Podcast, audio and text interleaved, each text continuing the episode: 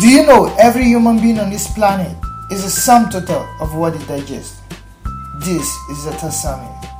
You can eat a carbohydrate rich food and expect to have the effect of vitamins or protein because carbohydrate can only give you energy but will never do the work of a protein or a vitamin. Same with our characters, belief, behavior, and intelligence. What we feed our minds with is what we produce. What we consume each day from our surrounding is a sum total of who we are. When you choose to digest negative things, you always produce negative results. And same with positive things. When you soak yourself in positive environment, your outcome radiates positivity. Just like the computer's principle. Garbage in, garbage out. So my friend, drink, eat and consume positivity today if you want to make a positive change in your life. This is the Samist Show.